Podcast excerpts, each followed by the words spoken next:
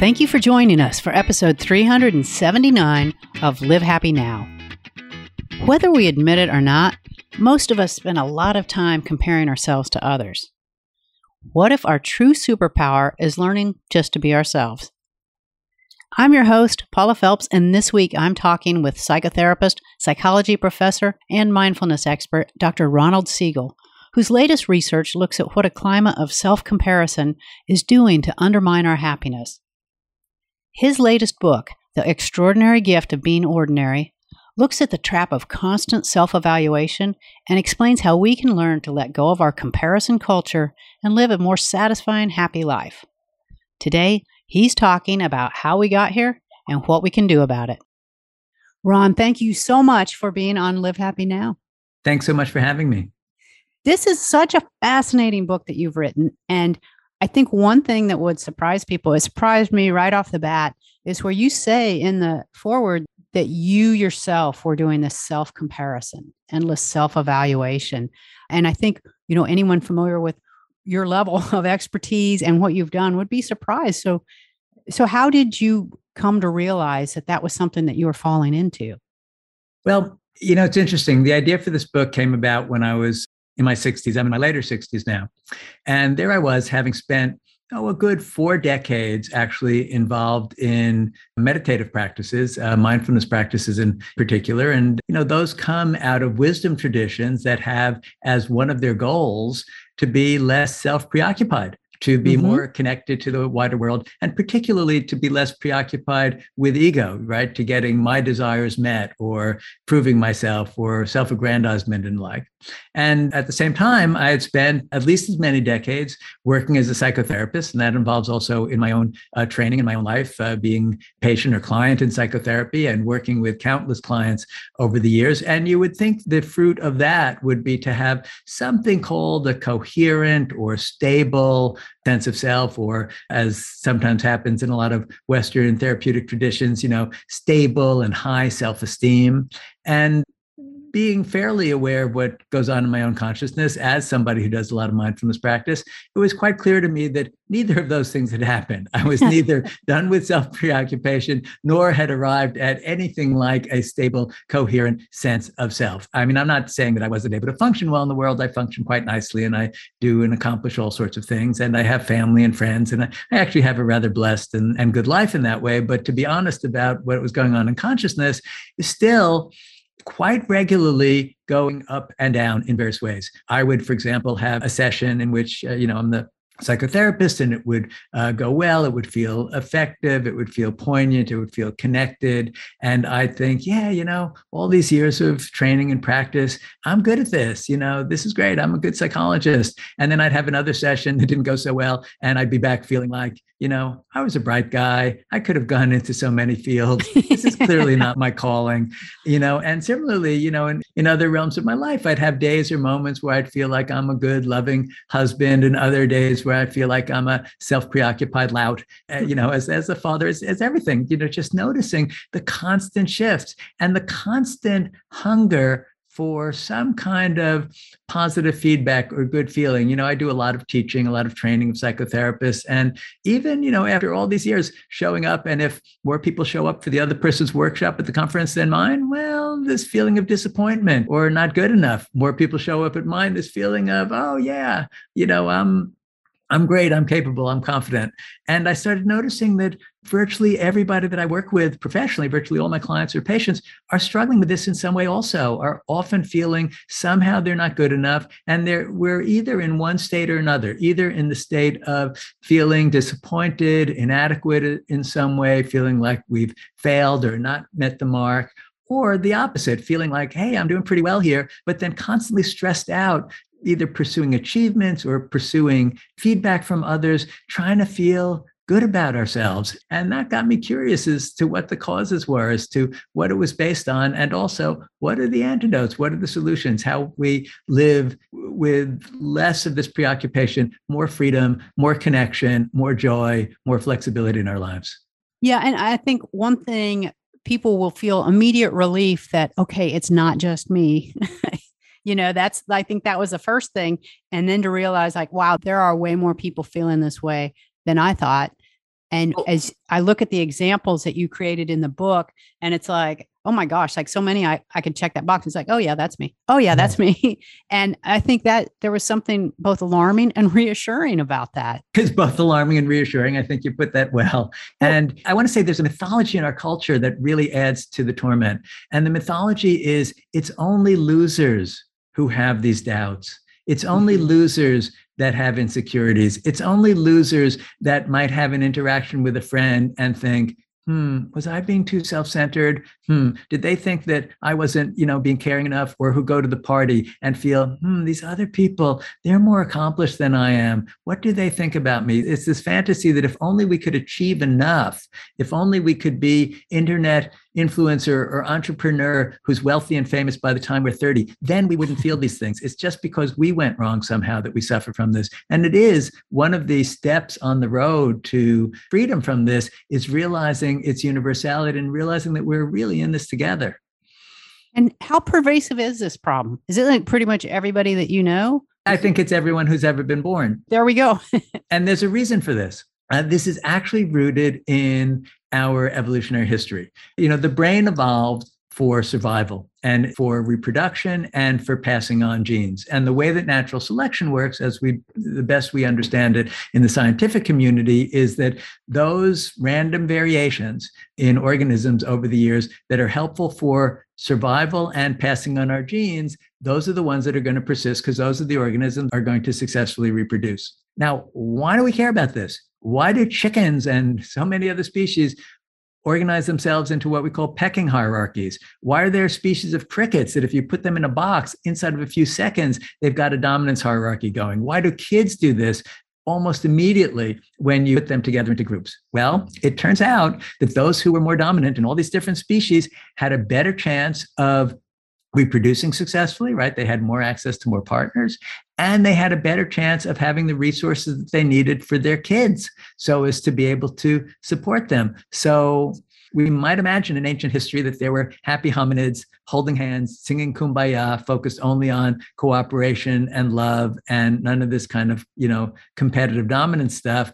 But they didn't tend to reproduce as the ones as efficiently as the ones who were focused on this. So we got that. And the way it shows up for us in humans, it's more subtle. You know, we're not, you know, just beating our chests like the chimpanzees do. It plays out at a much more subtle level in fluctuating self-esteem every time that we either think highly of ourselves or less highly of ourselves, it's by comparison either with others, with you know our friends, our coworkers, our peers, or it's in comparison to some image that we have in our mind about who we're supposed to be or how we're supposed to be.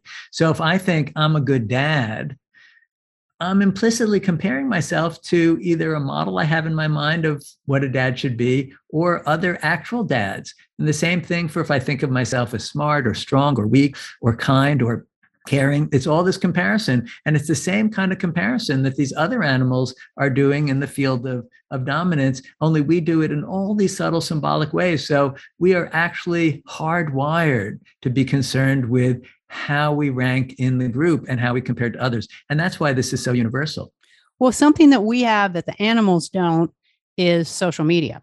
And the self comparison, and that was already an issue for us. It has been through time.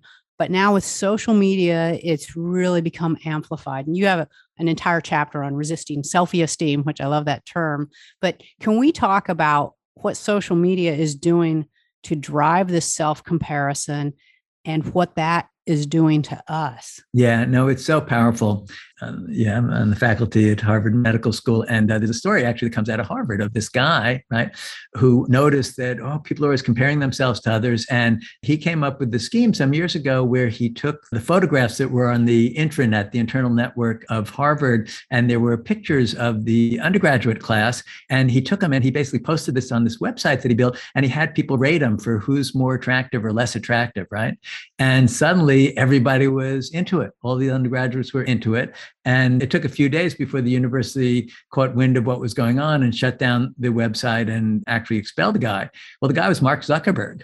And he hit upon this idea that if we can get people to have the experience of getting a like, the sense of the thumbs up like, they'll do and it'll motivate a lot, right? Because this gives us this little boost to self esteem. So mm-hmm. you'll notice all the social media sites all have some way to either follow, well, that's a little practical, but also to like or not posts that other people put on there. And we all become very addicted to this. The, the psychologists who study this put people in brain scanners and they find that the part of the brain the nucleus accumbens which is our reward center it's the part that's activated from gambling wins or for that matter hits of cocaine lights up when we get a like on facebook or instagram so that's going on and that's being monetized obviously but yeah. it keeps us you know attached to it. And then there's the other thing the way that people curate their images on social media.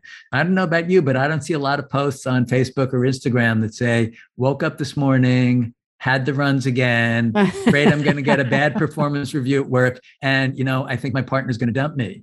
No it's here i am at this fantastic place doing fantastic things with fantastic people looking beautiful and you're missing out that is the average post on social media. And so it leaves all of us not only craving and being stuck in this addictive cycle of looking for things that are going to boost our self esteem, but also looking at other people and having our heart sink.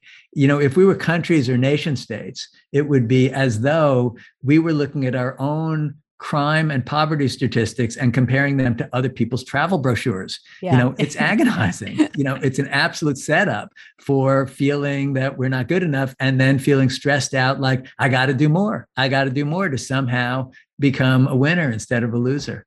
And we also know that's very addictive. So, what is kind of the solution to be able to learn to step away from that? I know for myself, I made an intentional move to be very mindful on Facebook and on Instagram and not post things to be like, hey, look at us doing this, look at us. It's like I'll, I'll post something funny, I'll post something uplifting, but I won't post things really about what I'm doing.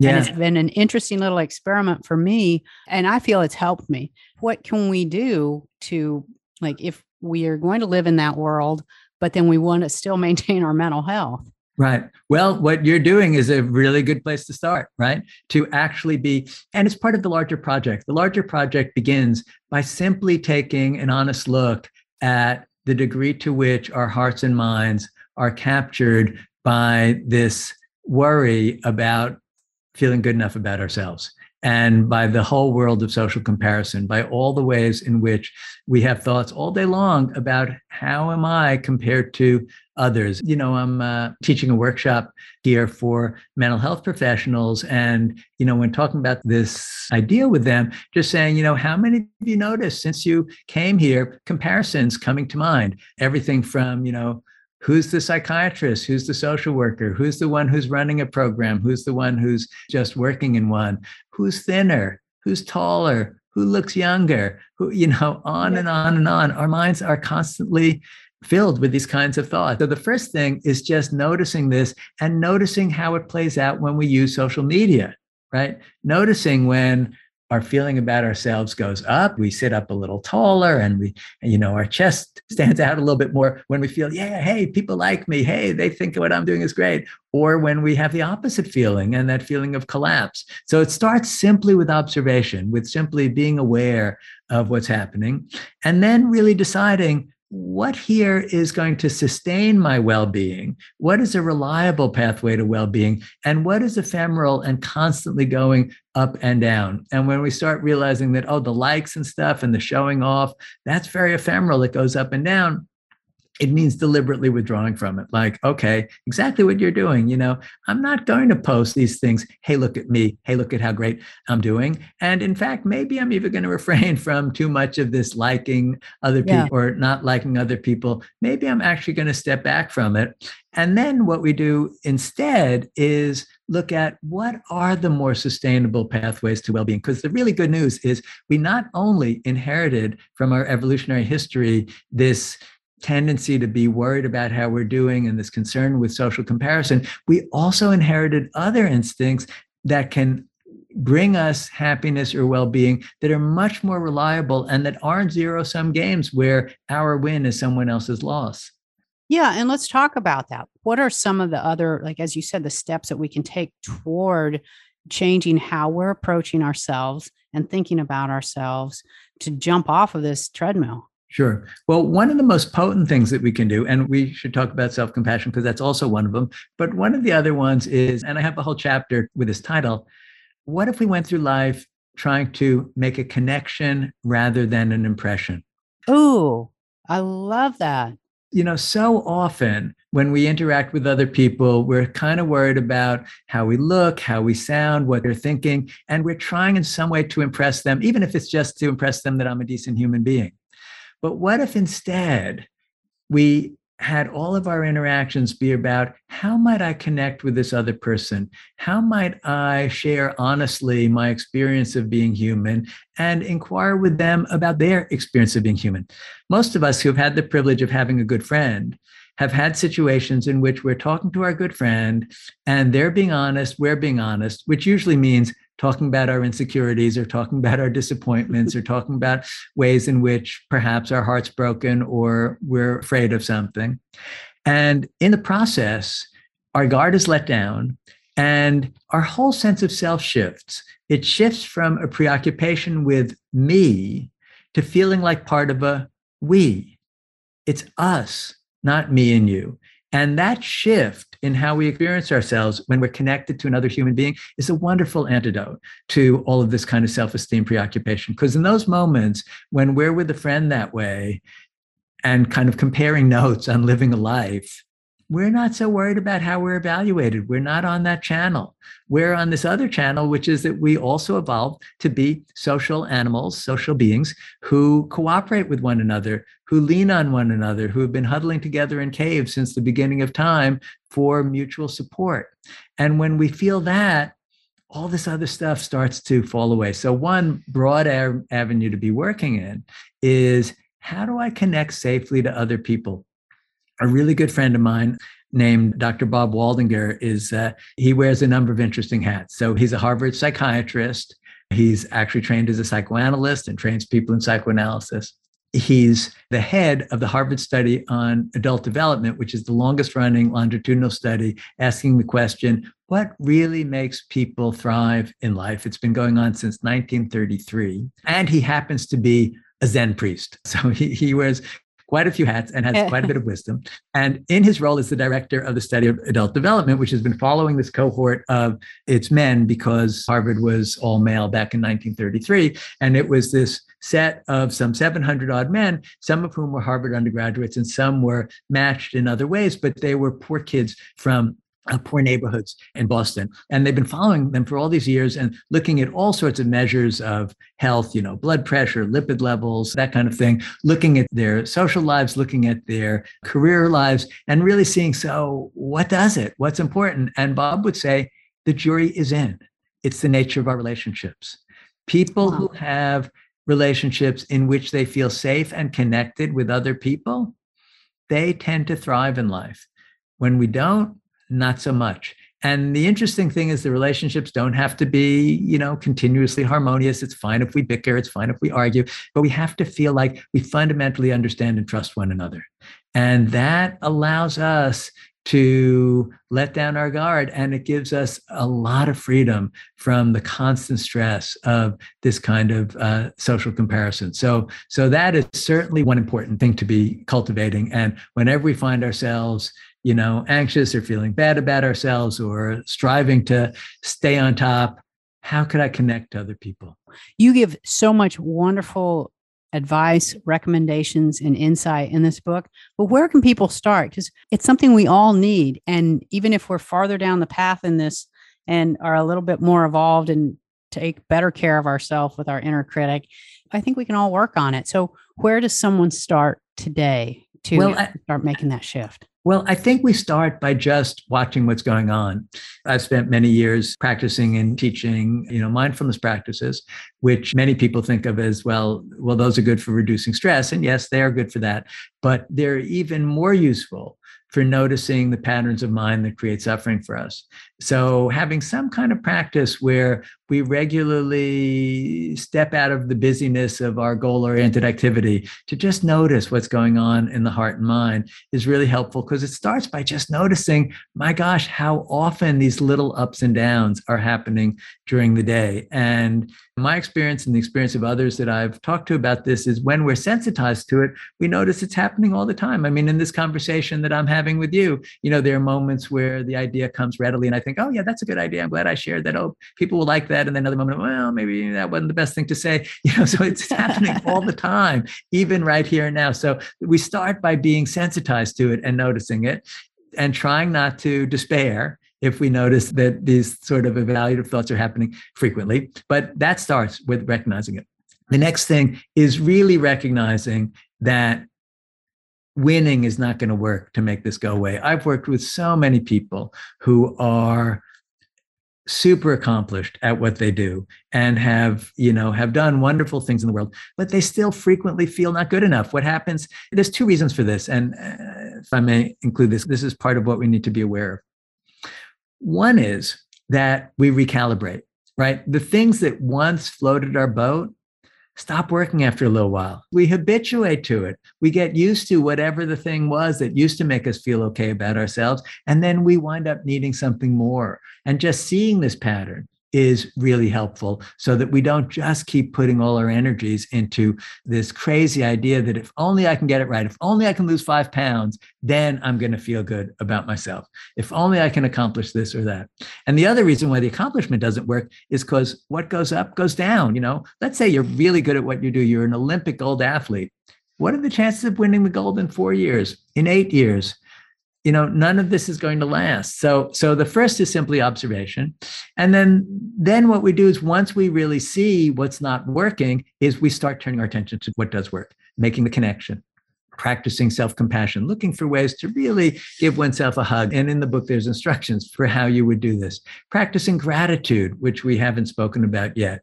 In a moment of gratitude two things are going on. One is instead of thinking what i don't have and should have we're noticing what we do have. So as a result, we're not striving for something else. We're being with whatever whatever is already here. And when we're grateful, we're connected because we're usually grateful toward somebody or for something. It could be grateful to my parents for the care I got, grateful to my partner for being loving, grateful for the fact that my body is still working. What a miracle that is. Grateful to have enough to eat. You know, whatever it is, in the moment of gratitude, we feel connected to something larger. So that winds up being helpful to us. So it's simultaneously sort of noticing the addictions and noticing what doesn't work, and then turning our attention toward these other things that are more reliable sources of well-being. And there are others in the book as well but those are some of the greatest hits i'd say. That is fantastic. You have given us a tremendous gift with this book because there are so many wonderful practices there's exercises that people can do and you really walk us through this entire process.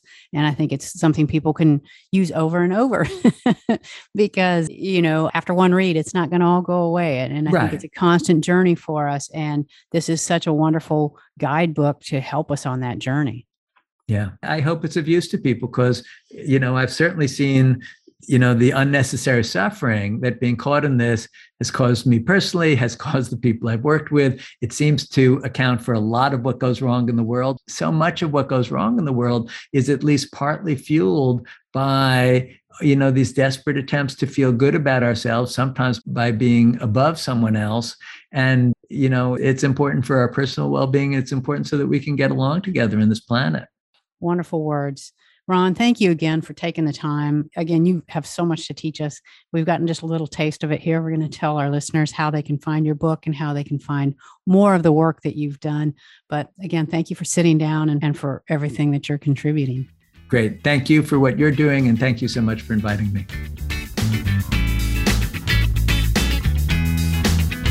That was Dr. Ronald Siegel, author of The Extraordinary Gift of Being Ordinary Finding Happiness Right Where You Are. If you'd like to learn more about Dr. Siegel and his research, download a free chapter of his latest book, or follow him on social media, visit our website at livehappy.com and click on the podcast tab. And right now, we're all going back to school, so why not make sure you have some cool Live Happy gear to start the year? Right now, we're offering 20% off our back to school merch when you use the code Happy Learning at the Live Happy store. Whether you want to stock up on our adorable mop top pens, our super popular positive sticky notes, or grab a gratitude journal to start every day with a positive thought, you can find it all at 20% off. Just visit our store at livehappy.com and remember to use the code Happy Learning. That is all we have time for today. We'll meet you back here again next week for an all new episode. And until then, this is Paula Felps reminding you to make every day a happy one.